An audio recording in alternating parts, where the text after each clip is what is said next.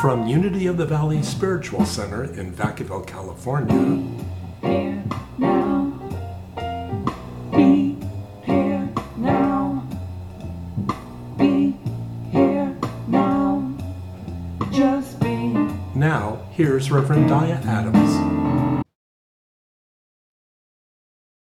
Yes.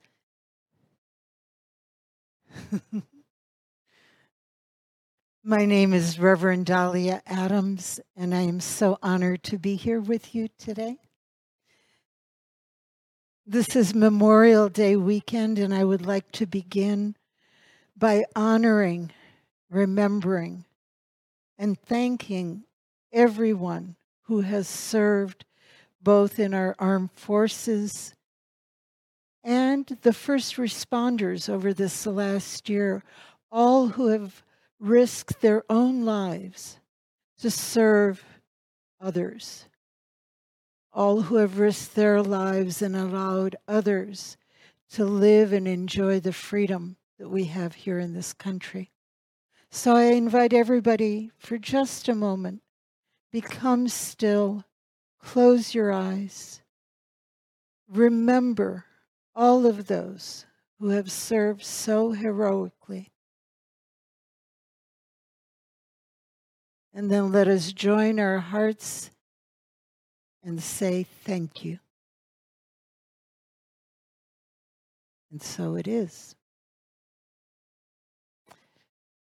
This year, we are focusing on transformation, that process of lifting our consciousness higher, that process of living more and more fully and it is so appropriate for us at Unity of the Valley to focus on transformation because our vision statement is a world powerfully transformed through shared spiritual awakening. And today we are focusing on erasing lack. Not denying that difficulties or challenges exist, they always come up in this human experience. But in a way, erasing lack is looking beyond the dark clouds to the light that is ever present. And erasing lack is central to the teachings of unity. Erasing lack is central to our teaching that we are greater then whatever the challenges may be, the Christ within us is greater than the difficulties we face. Lack is defined by Webster as a state of being deficient or wanting.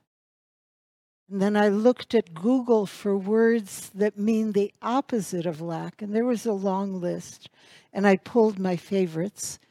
So the opposite of lack is enough or increase, abundance, or Google said sufficiency, but I changed it to all sufficiency because with God, through God, the truth of our being is all sufficiency is available to us. And that means that no matter what the circumstance is, there is always the possibility of all things that we need being provided. So, the opposite of lack is enough, increase, abundance, and all sufficiency. Our co founder, Charles Fillmore, wrote to deny all thoughts of lack and to affirm God's ever present abundance.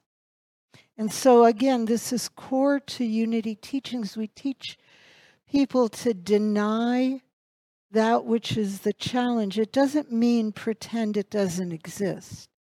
It means know what's there, be, be fully cognizant and acknowledge it, but also know that whatever that circumstance might be, Deny that it has power over the truth of your being, the truth of your nature. And then at the same time, affirm God's ever present abundance, knowing that with God all things are possible, no matter how things might look. When I first found unity, there was a minister, we called her Reverend Ginny, and she would tell her story of how she was want she had just graduated with a degree in in design, graphic design, and she wanted to start a graphic design business, but at that time there was a huge recession going on. And all of her friends, her family, her teachers were all warning her not to start a business in the middle of a recession, to find something safer and more predictable, because this was not the time. And her answer was, But I'm not doing a recession, so I'm going to go ahead and open my business. And she did, and her business thrived. And I remember that was one of the first times that idea of not being controlled by circumstances, having to deal with the circumstances, but that the, there is a possibility within me that goes beyond what the circumstances seem to say. And that possibility within me is because of the Christ presence within me, because of the truth that with God all things are possible.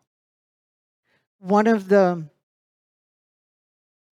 big prosperity, big meaning well known and well respected unity prosperity teachers of the 20th century was Reverend Catherine Ponder. And she wrote a book called The Dynamic Laws of Prosperity. It's a wonderful book.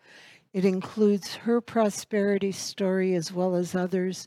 And she describes principles underlying that process of opening up to the abundance of God. And when she told her story, she, she said she was the most unlikely person to end up teaching prosperity because at a very young age, she was widowed and she had an infant son. She had no schooling beyond high school. She had no training, no skills in the workplace to offer to the workplace. Her family was struggling financially, and there she was.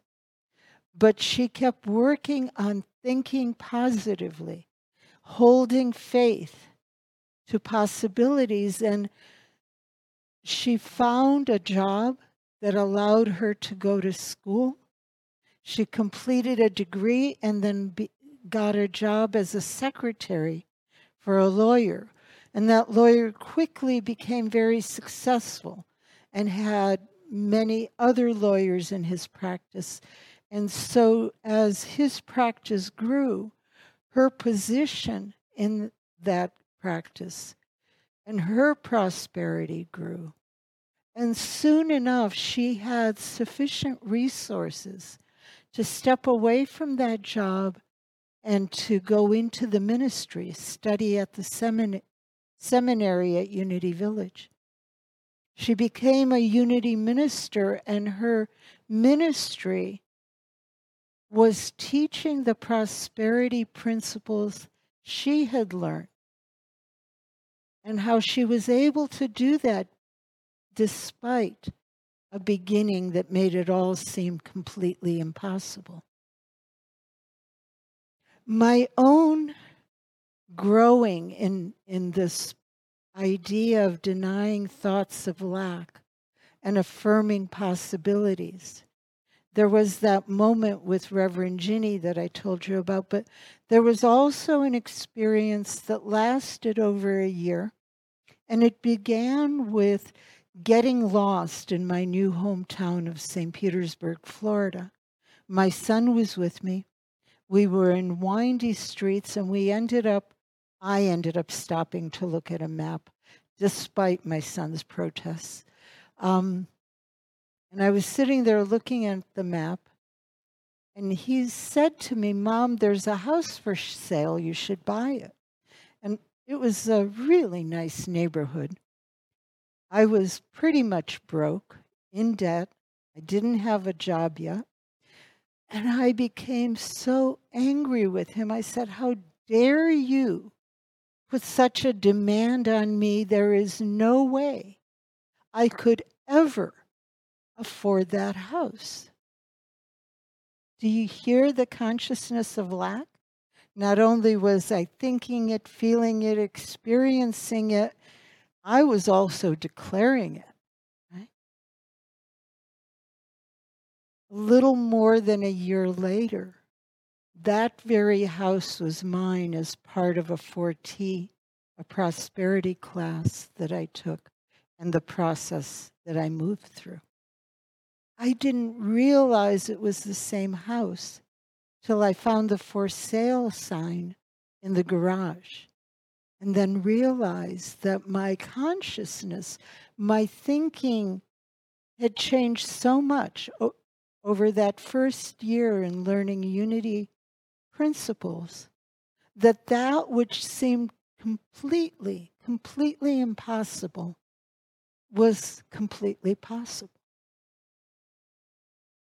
So, this is what we're talking about. It's not that we pretend that there, there is no challenge. We don't pretend that there is something to overcome. We simply deny the power of it. The power, it has no power over the truth of who we are. And the truth of who we are is we are children of God. We are expressions of God. The Christ within guides us, leads us, and gives us the power to accomplish things that sometimes are beyond our imagining. So we affirm God's ever present abundance. Georgiana Tree West was a teacher of prosperity again in, in the 20th century. Um, she lived from 1882 to 1974. So her teachings were fairly early and probably preceded Catherine Ponder. She wrote a book called Prosperity's Ten Commandments, in which she took the Ten Commandments that Moses received in the Old Testament, in the Hebrew Bible, and adapted them as principles or laws of prosperity. And we already looked at one of them uh, maybe two or three weeks ago. And the first commandment, the first of prosperity's Ten Commandments is you shall look to no other source, no other source but God for your supply. The second prosperity commandment of the Ten Commandments is you shall make no mental image of lack. So that was what I was doing when I was telling my son that there was no way I could ever afford that house. I had this mental image of what what limited my possibilities where where the barrier was that I couldn't cross. So our task, where this commandment says we must have hold in mind no images of lack. So sometimes this is easier said than done. I had someone told me that that day in the car when I was saying I could not possibly ever buy a house like this, if someone would have told me to stop thinking like that, stop holding that mental image, even if I would have wanted to, I wouldn't have known how to do that. I would have thought that that's not something I can do. Well, we can. And we begin by opening to the truth principles that unity teaches. We open to the teachings of great spiritual masters, including our way shower, our teacher Jesus. And then we practice. And changing an, an image in our mind is what we need to do because for example, I, I know all of you probably know this example well, but it's a great time to put it in. If I had all of you now imagine a pink elephant, okay? Take a moment and imagine that pink ele- elephant. Hold that image in your mind. Okay, hopefully everybody has that image at this point and it's solid. Now, I'd like all of you to let go and get rid of that Im- image of a pink elephant. Okay? Has everybody done it? Has everybody released the image of a pink elephant and is no longer thinking of a pink elephant? Has everyone gotten rid of the pink elephant from your mind? My guess is that many of us would have trouble releasing that image of a pink elephant unless I told you, think of a yellow giraffe instead. Okay? Imagine that yellow giraffe. Imagine its eyes, its head, its neck, its tail. It's yellow and it has brownish spots all over it. Is everyone imagining the yellow giraffe? And if you are, you have probably released the pink elephant. So, the way we release an image or a thought is we replace it with a new image and a new thought. So, we replace images of lack with images of abundance. Again, how do we do that? Many, many, many ways, but there's three that I want to point out. We replace images of lack with images of abundance through gratitude. In those moments when we feel the weight of the world bringing us down, when we feel like there's nothing that could possibly help, or we see no way out of a situation. If we in that moment are able to remember one thing that we are grateful for, I mean, honestly, truly, sincerely grateful for, no matter how hard we have to dig for that thing. If we can hold in mind the one thing that we're grateful for, and we focus on that image, then the image of lack fades into the background. There's a story about a spiritual master that was teaching this principle, the importance of gratitude.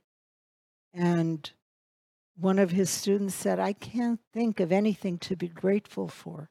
And the spiritual master said, Go through the alphabet and you know, find all of the things that begin with A and one thing that you are grateful for, and then go to the letter B and keep going through the alphabet until you find one thing. And the, the student did this, and he said, I still have nothing that I feel grateful for. And they were sitting outdoors along a stream with so many beautiful things that he could have been grateful for, but he wasn't seeing any of it. And the master said to him, Okay, beginning with A, are you grateful for air? Are you grateful for the air you're breathing?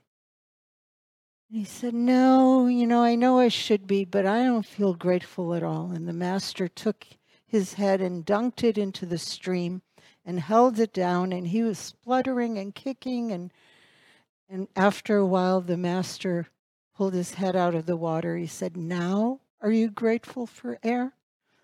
And he said, Yes. So we look because there will always be something if we look hard enough. We replace images of lack with images of abundance with memories. Sometimes, if I'm having trouble in that moment claiming the truth of the abundance of God, I can remember other times when I thought everything looked dark and then something changed and a, an expression of God's abundance emerged and I could experience it. And I'm grateful for those memories where times when I thought there was no hope, and then hope was born again and reemerged. So remembering that there have been other times when everything looked hopeless, but then things turned around. Help me know that whatever it is I might be passing through is just that something that I am passing through. And the, the truth, the standing truth that doesn't go away is God's abundance is forever available to us. What we need to do is let go of the images of lack and claim the images that affirm abundance. Another way that we can replace images of lack with images of abundance is by visioning, holding as a vision that which we are longing for, that which we are feeling called to do or be or have. And we hold that as a vision in our mind's eye. And that allows us to open to the possibilities that allow us to create that or to invite that into our lives. And then there's probably a hundred other ways of replacing images of lack with images of abundance. I invite you just to discover your own methods for doing that. And then give these three methods a try also. So we release images and thoughts of lack. In the book of Proverbs, Proverb 23, it says, As a man thinketh within himself, so is he. So those thoughts, those images we hold in mind become the truth that we live.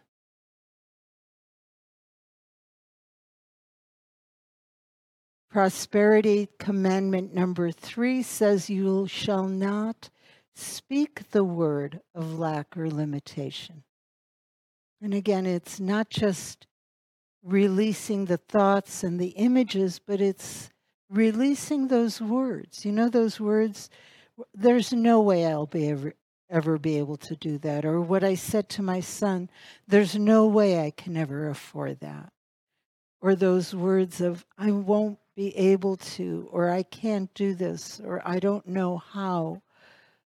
There's there's no way. I mean that that mantra that sometimes goes through my mind. And I have to remember that through God there is always a way. If it is something that is calling me from deep within myself, then there is a way that abundance is possible. And it is ours to watch the words we speak. In the book of Job, it says, as we, that which we declare is established for us. So we declare with God all things are possible. We declare that the Christ within me does the work. We declare that my God is greater than whatever this barrier seems to be. We declare possibilities. We claim the abundance of God. That is how we use our words. And it's especially important when we use I am. I am is the name that God declared for God to Moses on the mountain, I am that I am. And when we use those sacred words, I am, we must be careful to follow them with truth. The spiritual truth that I am an expression of God, I am a child of God. God's good comes to me right now. I am prosperous through the power of God within me. Those are the things that we need to declare, especially paired with the sacred words, I am. So you shall not speak the word of lack or limitation. In the Gospel of Matthew, chapter 12, verse 37, Jesus said, By your words you will be justified, and by your words you will be condemned. So we are careful with our words so that we may be justified, that we may be glorified, that we may be abundant. In the Gospel of John, Jesus said, I came that they may have life and have it abundantly. Abundance is meant to be ours. We are meant to express the abundance of God. We are meant to claim the truth that we are spiritual beings, we are children of God, that we live and move and have our being in God, and that God expresses through us.